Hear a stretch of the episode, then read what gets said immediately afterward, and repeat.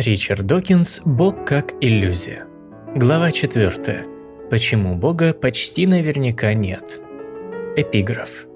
Подобно тому, как ведьм приводят в ужас первые признаки рассвета, священники различных сект страшатся достижений науки, злобно косясь на роковую обличительницу, сулящую крах кормившим их хитроумных уловок. Томас Джефферсон. Часть первая. Боинг 747 к полету готов. Доказательство от невероятности выглядит довольно убедительно. В своем традиционном виде, как и доказательство от целесообразности, сегодня это, пожалуй, самый распространенный аргумент в пользу существования Бога, и огромное множество теистов убеждено в его абсолютной неопровержимости. Согласен, это очень сильный и, похоже, действительно неопровержимый аргумент, но только доказывает он полностью противоположное тому, что утверждают теисты. Корректно применяя доказательства от невероятности, отсутствие Бога можно доказать почти стопроцентно. Аргумент, демонстрирующий отсутствие Бога с точки зрения статистики, я назову сборка готового к полету Боинга 747. Поводом для названия послужила остроумная выдумка Фреда Хойла про свалку и Боинг 747. У меня были сомнения относительно авторства, но его подтверждает коллега Хойла Чандра Викрамансингх. По мнению Хойла, вероятность зарождения жизни на Земле не превышает вероятности того, что пролетающий над свалкой ураган случайно соберет из валяющихся в беспорядке деталей готовый к полету Боинг 747. Эту метафору часто цитируют, проводя аналогию между Боингом и появившимися в результате эволюции сложными живыми организмами. И действительно, вероятность возникновения в результате случайной группировки отдельных частей жизнеспособных лошади, жука или страуса вполне сопоставима с вероятностью появления Боинга. В этом-то вкратце и заключается любимый аргумент креационистов, но придумать его могли только люди, абсолютно не разбирающиеся в механизме естественного отбора. Люди, полагающие, что естественный отбор – это своего рода рулетка, тогда как на самом деле это при правильном понимании термина «случайность» нечто совершенно противоположное. Сущность доказательства от невероятности в изложении креационистов никогда не меняется, даже когда они решают нацепить политически выгодную маску разумного замысла. Берется явление природы, живой организм, его отдельный сложный орган или еще что-нибудь, от молекулы до самой Вселенной, и абсолютно справедливо объявляется о статистической невероятности его появления. Иногда при этом используется терминология теории информации. Дарвинистам предлагают объяснить источник всей содержащейся в живых организмах информации. Понятие содержания информации применяется в данном контексте как оценка невероятности появления, ну или оценка чуда. Люди вспоминают избитое изречение экономистов «бесплатный сыр бывает только в мышеловке» и обвиняют дарвинистов в попытке заполучить что-то даром. В этой главе я собираюсь показать, почему дарвиновский естественный отбор – это единственное известное решение загадки появления информации, которую по-другому объяснить нельзя. Показать, что это гипотеза Бога пытается получить вещи за даром. Это Бог желает лакомиться бесплатным сыром, сидя снаружи мышеловки, и вдобавок одновременно быть этим сыром. Какой бы статистически невероятный объект мы не пытались объяснить при помощи разумного Творца, сам Творец при этом будет как минимум настолько же невероятным. Бог и есть тот самый Боинг 747. Согласно доказательству от невероятности, сложные объекты не могут появляться случайно. Но многие полагают, что выражение «появиться случайно» означает появиться без преднамеренного сознательного планирования – Поэтому неудивительно, что невероятность случайного появления они принимают за доказательство наличия разумного замысла. Дарвиновский естественный отбор демонстрирует ложность подобного заключения в отношении биологических невероятностей. И хотя дарвинизм, по-видимому, не может быть применен непосредственно к неживой природе, например, к космологии, он стимулирует мысль и в других областях знания, находящихся за пределами его исконной биологической территории. Глубокое понимание дарвинизма учит нас с осторожностью относиться к поверхностному заключению о том, что разумный замысел – это единственная альтернатива случаю. Оно позволяет находить пути, по которым шел постепенный медленный рост сложности. Такие философы, как Хьюм, еще до Дарвина понимали, что невероятность жизни не означает непременного наличия ее Творца, но им не удалось найти альтернативного объяснения. После Дарвина мы должны с глубоким на уровне костного мозга подозрением относиться к самой идее разумного замысла. Люди провели немало времени в ловушке иллюзии разумного замысла. Дарвин защитил нас от нее, открыв нам глаза и пробудив наше сознание. И очень жаль, что это помогло не всем. В одном научно-фантастическом романе астронавты тоскуют по родине. Подумать только, на Земле сейчас весна. Возможно, вы не сразу заметили, что в этой фразе не так. И неудивительно, превосходство северного полушария бессознательно подразумевается большей частью его обитателей и даже некоторыми жителями другой половины земного шара. И происходит это именно бессознательно. В такой ситуации сознание нужно будить. В Австралии и Новой Зеландии выпускаются, и вовсе не ради забавы, карты, на которых Южный полюс расположен наверху. Представьте, как такие развешенные в классных комнатах карты стимулировали бы новый взгляд на мир у школьников северного полушария, служили бы им ежедневным напоминанием того, что север – это произвольно выбранное, не имеющее бесспорного права находиться наверху направление. Поражая воображение, эти карты заставляли бы детей задумываться о мире.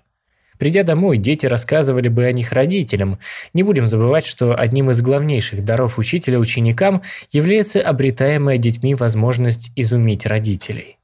Кроющееся в пробуждении нового мышления могущества я осознал на опыте феминисток. Безусловно, попытки ввести в обиход термин «herstory» не свидетельствуют о блестящем уме, хотя бы потому, что «his» в слове «history» этимологически никак не связано с местоимением мужского рода «his».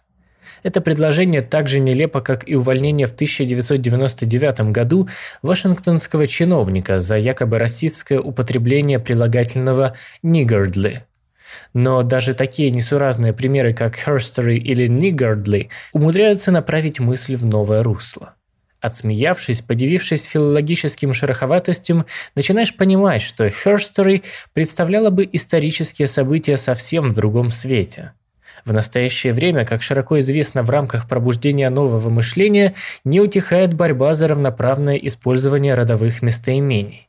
Он или она должен или должна подумать, позволяет ли ему или ей чувство стиля писать подобные фразы. Однако, оставив в стороне досадную проблему косноязычности, мы оказываемся лицом к лицу с ущемленными чувствами половины рода человеческого. Man – мужчина-человек, mankind – человечество, the rights of man – права человека. All men are created equal – все люди созданы равными. One man, one vote – один человек, один голос. В английском языке женщины игнорируются слишком часто – в молодости мне никогда не приходило в голову, что женщин может обидеть такое выражение, как «the future of man» – будущее человечества. Но в последующие десятилетия мы научились думать по-другому.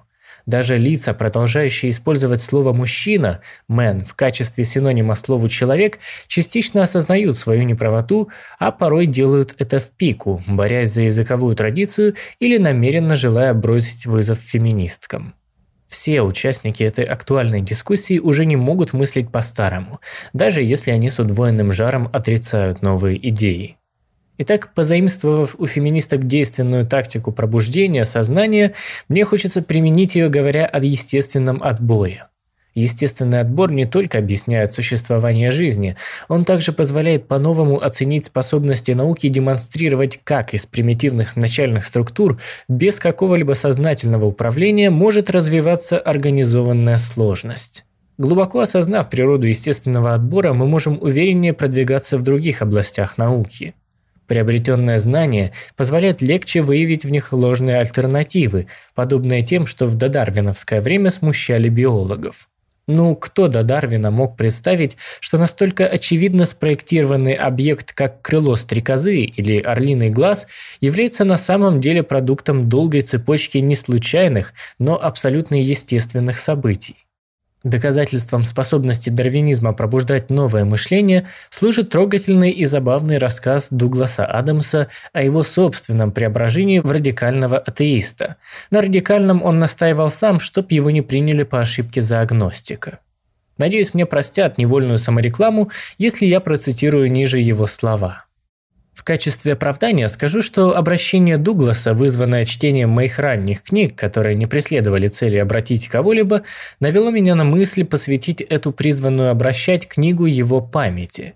Перепечатанном после его смерти в книге «Лосось сомнения» интервью журналист спрашивал, как он стал атеистом. Начав ответ с рассказа о том, почему он стал агностиком, Дуглас далее сказал. И я все думал, думал, думал, но мне не хватало фактов, так что я ни до чего не додумался.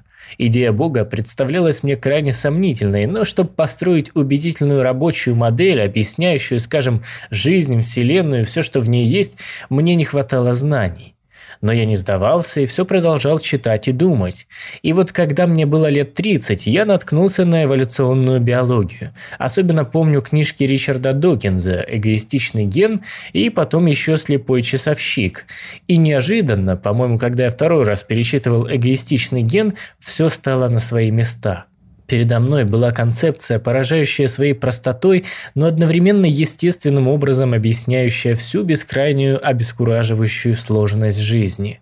По сравнению с испытанным мною в тот момент трепетом, описываемый верующими людьми благоговейный трепет религиозных откровений кажется, честно говоря, глуповатым. И если выбирать, я без сомнения предпочту трепету невежества, трепет познания. Поражающая простотой концепция, о которой говорит Дуглас, ко мне, конечно, отношения не имеет. Он ведет речь о дарвиновской теории эволюции путем естественного отбора, замечательном научном инструменте пробуждения сознания.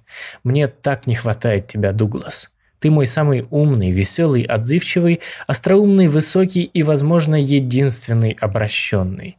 Думаю, многое в этой книге тебя рассмешило бы, хотя не так сильно, как тебе бывало удавалось рассмешить меня. Философ-естествовед с научным складом ума Дэниел Деннет заметил, что теория эволюции отрицает одно из самых древних человеческих убеждений. Убеждение, что изготовить сложную штуку может только еще более сложная и хитрая штука. Я называю эту идею нисходящей теорией творения. Копье не может создать оружейника, подкова не может создать кузнеца, а горшок не может создать гончара. Исключительная революционность вклада Дарвина в человеческое познание мира состоит в открытии механизма, работающего вопреки общепринятому интуитивному убеждению.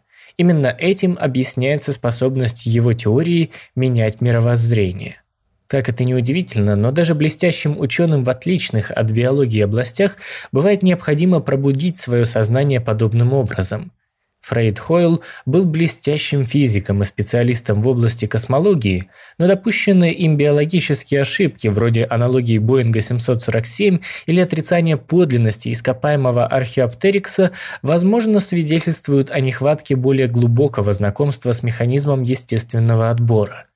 В общих чертах, думаю, он его понимал, но, вероятно, чтобы полностью осознать возможности естественного отбора, нужно повариться в нем, погрузиться в него с головой, целиком отдаться его течению. Другие науки также расширяют горизонты нашего мышления. Специальность Фреда Хойла – астрономия в прямом и переносном смысле ставит нас на место, сбивая спесь до уровня подобающего крошечной сцене, на которой разворачиваются наши жизни, пылинки среди мириад других обломков космического взрыва.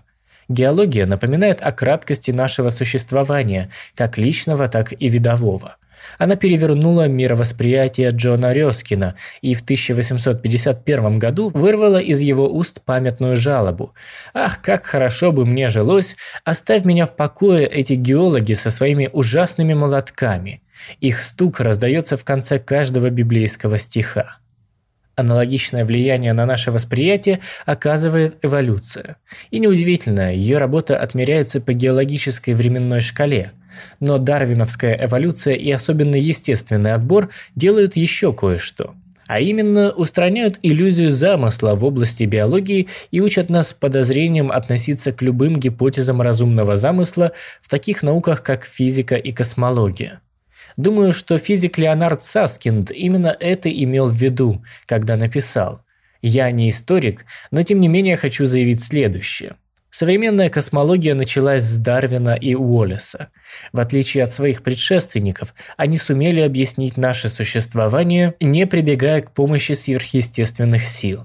Дарвин и Уоллес установили планку не только в области естествознания, но также и космологии.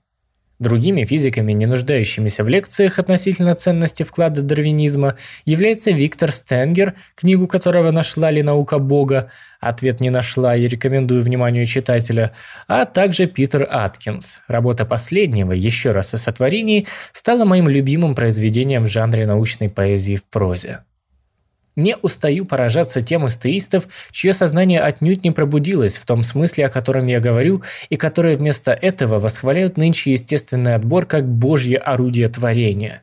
Эволюция методом естественного отбора – это простой и удобный способ заполнить мир живыми организмами, заявляют они. Богу не нужно трудиться до седьмого пота.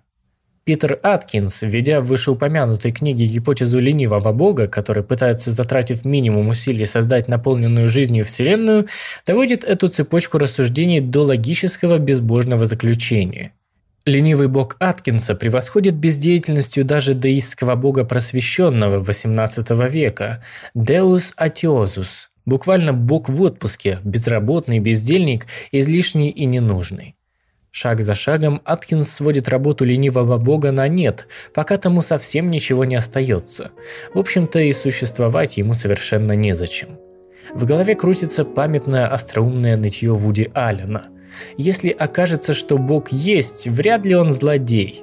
Но, как ни крути, приходится признать, что он, в общем-то, двоечник.